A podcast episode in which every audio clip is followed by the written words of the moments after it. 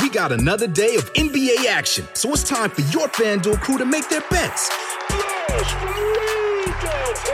You know that new customers who bet $5 get $200 back in bonus bets if you win. Make every night a watch party only on FanDuel. 21 plus and present in Virginia. First online real money wager only. $10 first deposit required. Bonus issued is non-withdrawable bonus bets that expires seven days after receipt. See full terms at fanduel.com slash sportsbook. Gambling problem? Call 1-800-GAMBLER. Reese's peanut butter cups are the greatest, but let me play devil's advocate here. Let's see. So, no, that's a good thing.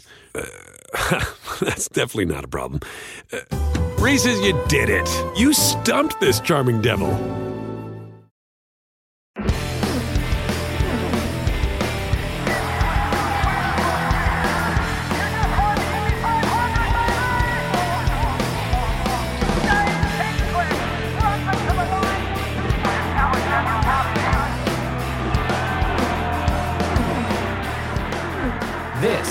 Off Track with Hinch and Rossi. Hello and welcome, guys, to another Tuesday episode. We still haven't named this one officially, which um, is the embarrassing panic, for us. I liked. Yeah, it's not bad. Again, there's there's lots of submissions from our uh, dedicated listeners, uh, which we appreciate. And I'm sorry that we do such a bad job of actually acting on any of the stuff you guys send through. Uh, regardless, we appreciate it. We appreciate you listening. We appreciate you commenting and, and submitting suggestions for whatever this segment will be one day called. Uh, but in the meantime, welcome. And we'd like to welcome to the show a personal friend, a colleague, uh, an extraordinary broadcaster, a racing dad. Uh, you will know him from NBC's IndyCar IMSA coverage. You'll know him from his very popular and long-running radio show, and uh, and many other sporting endeavors, be it basketball, college, pro, whatever it is. Of course, we're talking about Mr. Kevin Lee. Welcome to the show. Thank you. Uh, just like when I was on the Dinner with Racers podcast last year, I'll say the same thing. We've run out of ideas. I get it. I've been there. No, sir. No, sir. but not I'm at all. very honored. I'm very honored. Actually, I've been I've been suggesting having you on for as long as we've been doing the Tuesday episode. Because as soon as Yeah. we started doing this, we put together a list of people, and I was like, we got to get Kevin Lee. But I've got to be honest, it's it's part of my long play to try to get you to sneak me into a broadcast. Because I Okay. feel like you're the one that has that power down in pit lane. James is inaccessible. He's in the booth. I feel like I could really guilt you into it. So we need your buddy Rossi to win a race and you just be there. That I will be the easiest long. way. yeah, that's, uh, that's a tall order, man. I don't know. It's all right. We can talk about him. He's not here. Uh, Oh, that's great. Um, but no, I think Tim, you're absolutely right. If there's one guy that can get it done, it's Mr. Kevin Lee. He's he's the he's the guy with the power. He's the guy with the microphone. He can make stuff happen. As much as I don't endorse this, um, the last thing we need is you on a broadcast. But Kevin, I understand if he he, corners you in the pit lane and finds a way. I, I get it. So Tim is good at just kind of inviting himself to things. Yes, very good. I suggest you just make friends with Flavor Flav in Detroit next year and just hang out with him. There's guaranteed There airtime right There there. All right. Who, who, by the way, now is everywhere. I had not seen or heard of him. I know he was on a reality show, but other than when Hinch was on Dancing with the Stars, I don't watch reality television. Uh, but when I stumbled upon him in Detroit, that was the first I had been aware of him since probably the early 90s. And now he's everywhere. He was on CBS this past weekend, he was on the NBA Finals. The man is a marketing maven. And and I recently saw a post from Will Power that at one of Flava's concerts, he was wearing his Will Power T-shirt. so he's still repping the IndyCar paddock, and we love it. We love it. Uh, Uh, all right, so let's get into it. I mean, uh, everybody, everybody, I think listening here knows you from you know what you do on air for IndyCar, probably primarily just based on who our audience is. Um, but how did we get there? Who is Kevin Lee? A Indianapolis native, right? A a Ball State graduate. Uh, but like, kind of talk about your your start into the broadcasting world. That's like I said. I know you went to Ball State. I think you went for telecommunications, right? So it was Yep. Was Yep. something in broadcasting always the uh, always the goal for you? It was. I'm I'm a failed athlete, so I wanted to be, you know, a major league baseball player. You know, I wanted to play center field for the Cubs or, or something like that. But by the time, well, really by the time I was in junior high, I knew that wasn't going to happen. I still played through high school, but I knew that you know maybe Division Four or something like that was going to be my best outcome. Uh, so my high school had a radio station, so I started doing the football and basketball games in high school and a lot of other things, and that's what I went to college for. But I somewhat stumbled into motorsport. Um, so I will admit I was not a huge racing fan at all. I lived in Indianapolis, so I listened to the Indianapolis 500 on the radio. It was only only on the radio live at the time. It was a re-air at night, and that was a tradition from everyone. And I was a fan of the radio broadcast as a radio wannabe announcer. And then I started an internship at the big radio station in Indianapolis my senior year of college, and it started in May. And that's my assignment. You're going to the track and you're getting interviews. So Oh, that's cool. how I was indoctrinated into it. But my goal all along was to eventually be the voice of the Pacers or the Colt to do something else. And I worked on those broadcasts for many years. But as we like to say, stick and ball was kind of the plan. But then I realized, well, wait a minute, I enjoy this, and there's an opportunity here, and I needed to learn something about it anyway. I hosted a daily talk show on the radio, so I needed to know at least the Indy 500. And eventually I called and said, Hey, I'd like to do one of the turns for the 500 on radio. Started with that, and then decided I'd like to do more and do all of the races. And to do all of the races, you needed to move to the pits. So that's how I ended up there. And I think the feeling, and this is what I tell young broadcasters as well, it's more important that you know how to do interviews, that you know how to do play by play, you know, the craft. You can learn the sports. And that's essentially Right. what I did. Interesting. Okay, so what was the what was the first year you did radio uh, at the 500? 2001, first time I was on the air. So the plan was I was in turn two. We were going to go turns one and three uh, on the first lap and two and four on the second lap. And that was the year that Scott Sharp crashed from the pole and slid into my view. So, and that's the hardest thing about being one of the play by play guys on radio because the cars disintegrate and they're difficult to identify. And you're hoping you got it right. And luckily, I, I got it right as the car is sliding in front of me. So that was the first time I was on air. I did turn two for three years and then moved to the pits in 2004. And that's when I started doing all the races.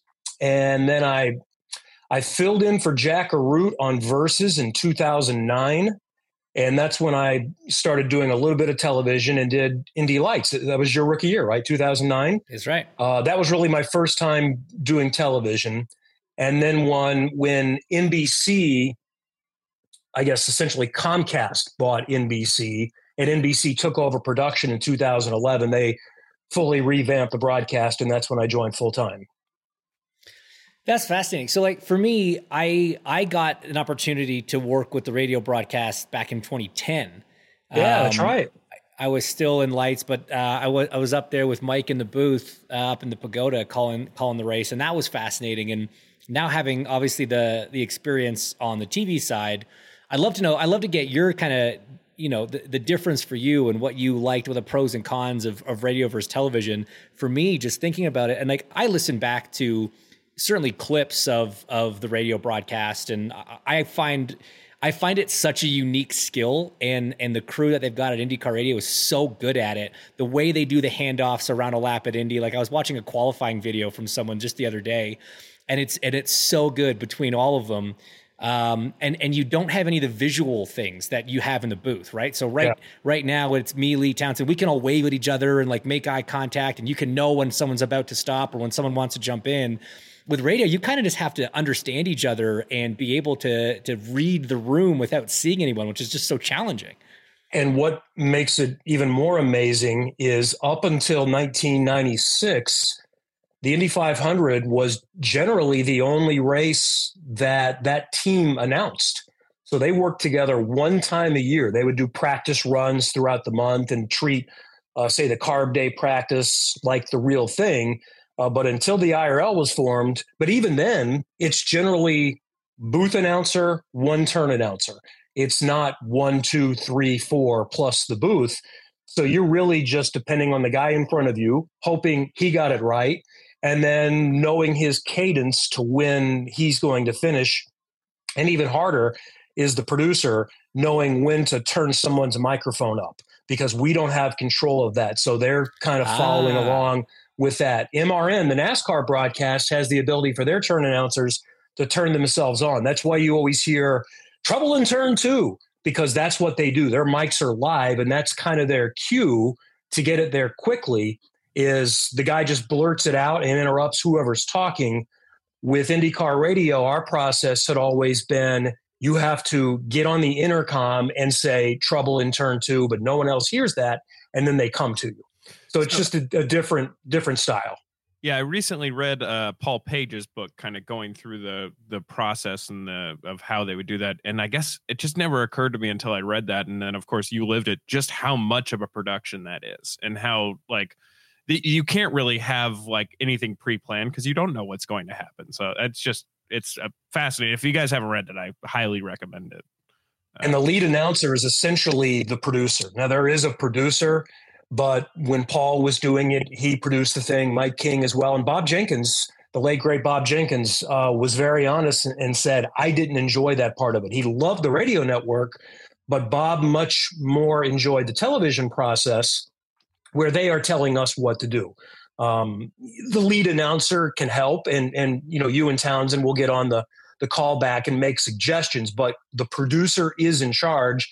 In radio, there's not enough time for that. And the the anchor, so now Mark Jaynes, he is the one that mo- mostly decides because they can get in the ear to him and say there's a crash in turn two, and he decides how to navigate that. That's so fascinating.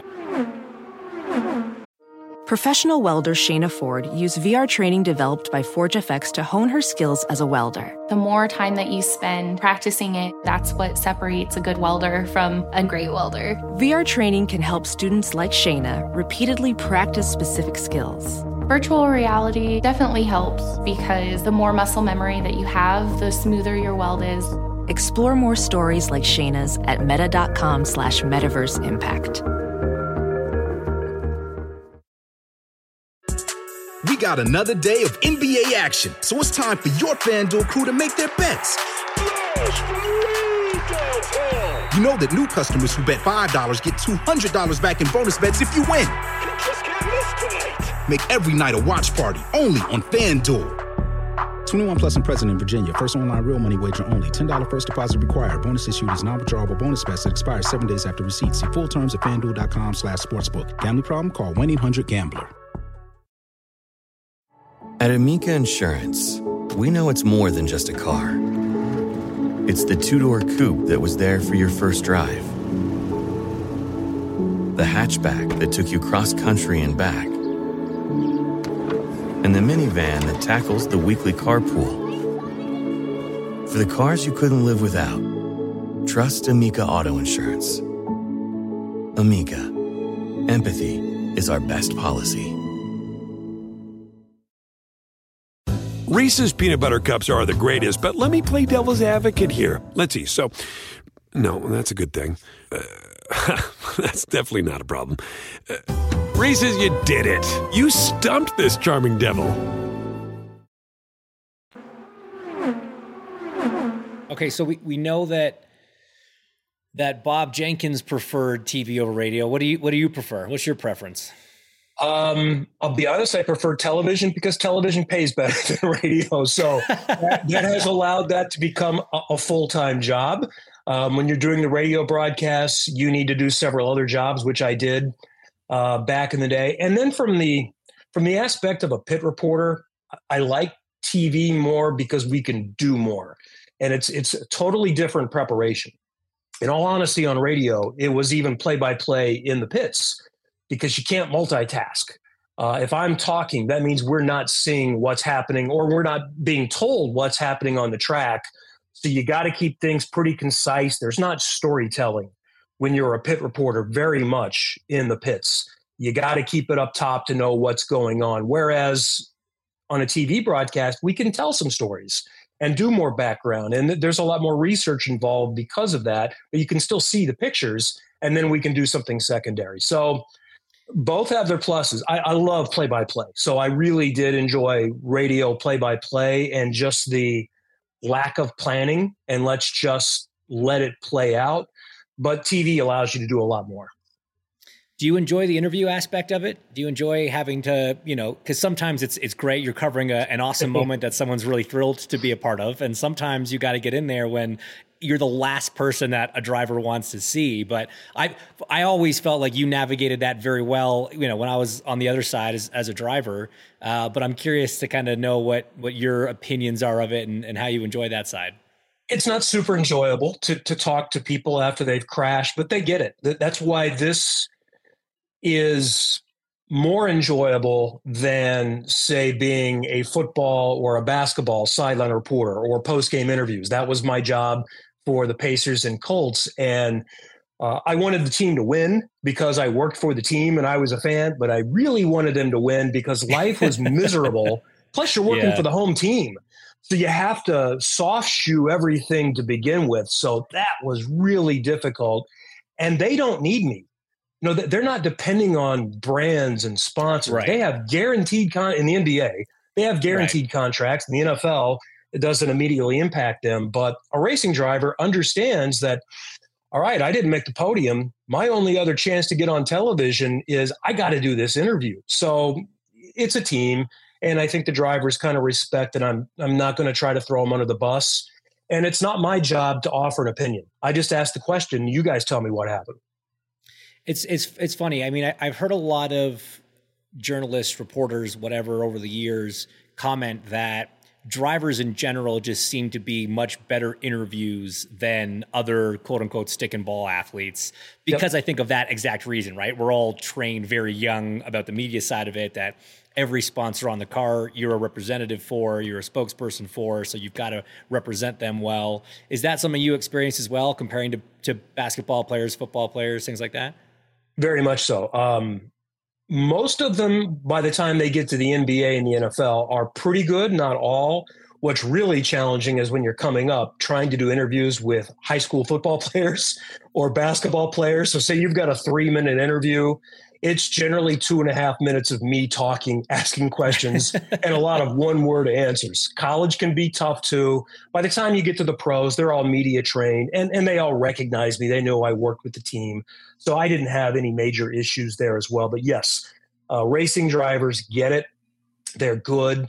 I like the pit reporter aspect compared to the side, sideline reporter aspect too, because I don't know that a sideline reporter often gives you something that the booth guy cannot right. give you. Whereas I do have access in the middle of a race to, I think, really give you things that you guys don't know. And, and oftentimes that's how I base my reporting or my searching is if I hear the analysts ask a question to themselves, and sometimes you'll uh, radio down during a break, hey, check into this. I have the ability to go up and ask. You can't, I can't go ask Rick Carlisle during a Pacers game what exactly he was thinking there. I can ask uh, Tim Cindric what he was thinking, and usually they'll tell me. Yeah, no doubt. Yeah, it's interesting. It's uh, but it's, it's just it's just funny. I mean, I, have always found that that element of it kind of interesting. That drivers just are kind of forced to be that way, and so it's it's recognized by you know people in the position of having to yep. sit through and talk to different athletes. Um, and that that's got to be uh, a nice little bit of experience and advice you can give to your own son. As uh, we, we mentioned at the top of the show, racing dad, proud father, uh, Jackson Lee, uh, has been competing in the Road to Indy for quite like, three, four years now. Three years, um, yep. Three years. Partial three years. We've still never made it through a full season. Run out of budget every year, but we've done better than I ever expected. yeah, by by a long shot. So, I mean, when did when did Jackson really kind of catch the racing bug and and come to you? At what point did your life change for the worse when your son came to you and said, "Dad, I want to, I want to be a racing driver"? So I swore from before he was born that he would never do this and this comes more from my wife Stacy's side of the family. Uh, she had a brother that drove sprint cars. His son drove sprint cars and quarter midgets, and they would uh, basically give me grief and say, "We're going to make him a driver," and I would say, "No, he's going to play baseball, going to play basketball, football, anything." And that's what he did as a little kid. But we made the mistake of going to some of these quarter midget races, and then they became sprint car races. And okay, we'll do it for fun. We'll do quarter midget racing for fun and then it kind of grows from there and and he moves into go-karts um, and he's still playing baseball basketball and football all the way through. So in hindsight maybe we should have picked one uh, and but then that would have just been more expense. We were doing all we could and, and when it got out of hand was almost immediately. We couldn't afford club level go-karting. Yeah. so i quickly started working um, the resources i have with a platform and it really kind of started people had heard that he was driving and offered offered sponsorship. Uh, and there's not a lot of return in go-kart racing. And then we let him do the lucas oil carts to car shootout and i thought well at least i'll give him a chance and see if he's any good at this. And you know i'm assuming he won't win because all these other contenders are doing national karting programs spending 150 grand a year and we're doing things part time. And he showed up and he was good. He was just as quick, won a scholarship. Yeah. So that kind of started down that path. And that's when it's become real. And somehow we found enough budget for him to do something uh, for the last several years. So was there a balance there between like obviously you're very proud that your son's good, but then it's also like a little bit of ah he's good. like, like if he had showed up and got dead last, it'd be like, well, you know, we gave it a shot, you know, like Yeah, let's we- go back ex- to baseball and basketball. Like And and this wasn't that I didn't have confidence in him. It's just that I knew all of these kids are really, really good. And they spend a lot more time doing this because they had better resources than he did. But when he got an equal equipment, that was kind of the difference because he never had a new go kart. The engine was never refreshed. We ran on old tires a lot. Uh, and he's a foot taller than most of the other kids. So go karting was challenging. Something he's you cannot ignore. Yeah. Uh, and then when he got into equal cars, he did really well. And that went well for the first few years. And he won the Team USA scholarship. And then you get back into to the, the team aspect where it's not all equal. And I think he's had a fair chance, but he hasn't been able to win like a Kyle Kirkwood or Oliver Askew, which is, you know what, it's probably going to take when you don't have family wealth. Um, but I, I do think he's going to be able to make a career out of it. He already does a decent amount of coaching. He's um, doing some sports car racing where you do have the opportunity to eventually get hired. So I, I think there is a possibility. And, and he's basically decided I would rather do this, coach, drive wherever I can, than sit at a desk. So that's kind of the path. And we'll keep grinding. And as long as I can find budget, and hopefully that number lessens as we move forward. It's uh, it is such a grind. It, I mean, we I've been there. I know exactly what it is you're going through. But uh, and and you and I have talked about this, and it kind of leads nicely into the next the next thing I wanted to chat about. Um, I I have been so impressed with your ability to fundraise at this level of the sport. It is not easy to find money to go racing. And when you're doing it at a level that's not on television, that you know isn't really covered by anyone for any reason, um, it's even tougher to find that return on investment, that ROI that sponsors are looking for. And year after year, Jackson Lee's on the grid. He's in a good car. He's you know he's doing well, and he, it's uh, it was always super impressive to me. And that is part of the reason why uh, recently a business partner of mine, Tony Calderon and myself, who, uh, along with David Martinez, own a company called Speed Group, which helps young families and, and young drivers sort of navigate the the pitfalls and minefield that is, you know, coming up through uh, through the junior categories in motorsports. And obviously, fundraising is one of the most important parts of that. And uh, I had a conversation with with Tony at one point and said, "Hey, look, man, I think we got to talk to Kevin because Kevin has done some incredible. I've been through this. I know exactly what you're going through, and the success that you had at the level that you're working with was remarkable. It's it's such a rare thing to see. So credit to you for that. And uh, I'm sure that Jackson is is very appreciative and understanding of how lucky he is to have Kevin Lee as his dad in this particular endeavor. But we reached out to you about, hey, do you want to jump on on board with with Speed Group and kind of help us and help our clients uh, with your playbook on on how you've been so successful? And we were happy to announce a couple weeks ago that you're officially part of the team. So welcome aboard. Thank you. So I had somewhat joked that maybe I'll go down this path eventually, and I've used Alex's dad, Peter Rossi, as an example of he got Alex to Formula One and to IndyCar by raising money as well, and some other dads I- I've spent a lot of time that have been super helpful with, like Barry Pigot, Spencer's dad.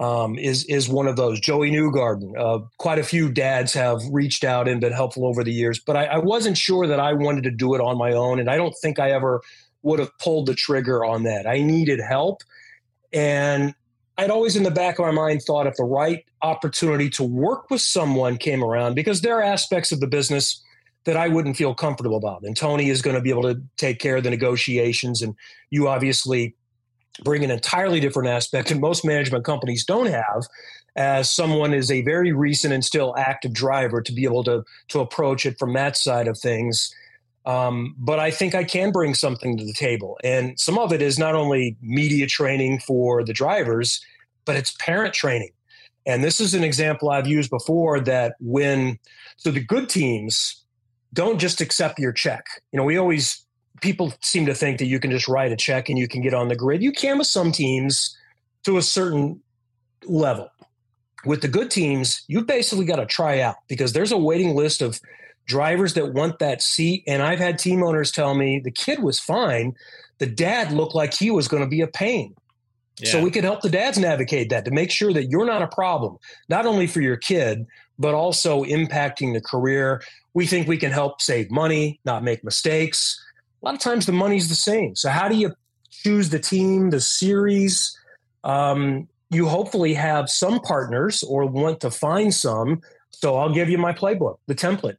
Um, to, to be able, and I think people will be surprised. There is a network out there that everyone has where you can find budget. None of Jackson's partners uh, had any relationship with us more than three or four years ago. I didn't know any of them. These are not family friends.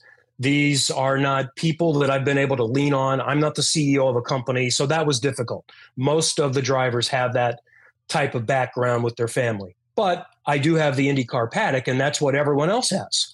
Not selling the series you're in, you're selling the series you want to go to and the stars that are involved in that. So there is a way to make it happen if you do it the right way and you get the right help. Yeah, no doubt, no doubt. Well, we're excited about the future of that. It's it's super exciting to have you on board as well. Um, I mean, the off season is is long, it's cold, it's tough, but I know that uh, trackside goes, you know, throughout. So why don't you tell everybody where they can listen and and catch a little bit of uh, of Kevin and Curt and, and keep up on the racing world. So we're usually on Tuesday nights, but we do bounce around during the winter because the radio station, uh, 93.5 and 107.5 The Fan in Indianapolis, also airs the Pacers. So if the Pacers are playing, we shift to Monday or Wednesday. We'll take uh, Christmas and New Year's week off. So we take two weeks off at the end of the year, but otherwise it's one of those nights. Uh, I usually tweet something the day of the show just to remind people when it's on at Kevin Lee 23 on X. And then there's a podcast as well. So we always post the podcast after it's over. So we encourage people to listen live, but otherwise, podcasts are great because they're convenient.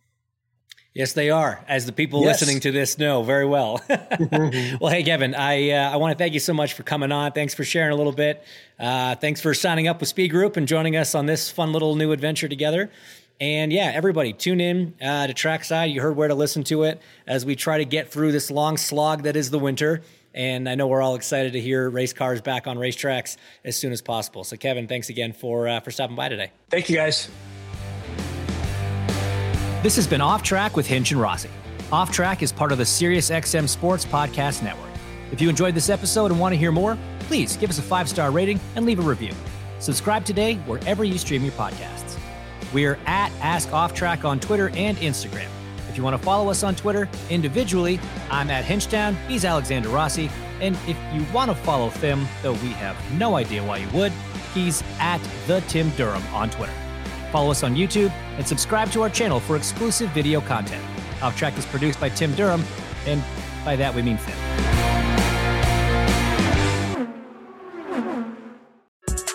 We got another day of NBA action, so it's time for your FanDuel crew to make their bets.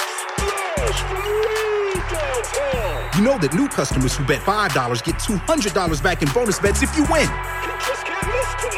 Make every night a watch party only on FanDuel. 21 plus and present in Virginia. First online real money wager only. $10 first deposit required. Bonus issued is non-withdrawable bonus bets that expires seven days after receipt. See full terms at fanduel.com slash sportsbook. Gambling problem? Call 1-800-GAMBLER.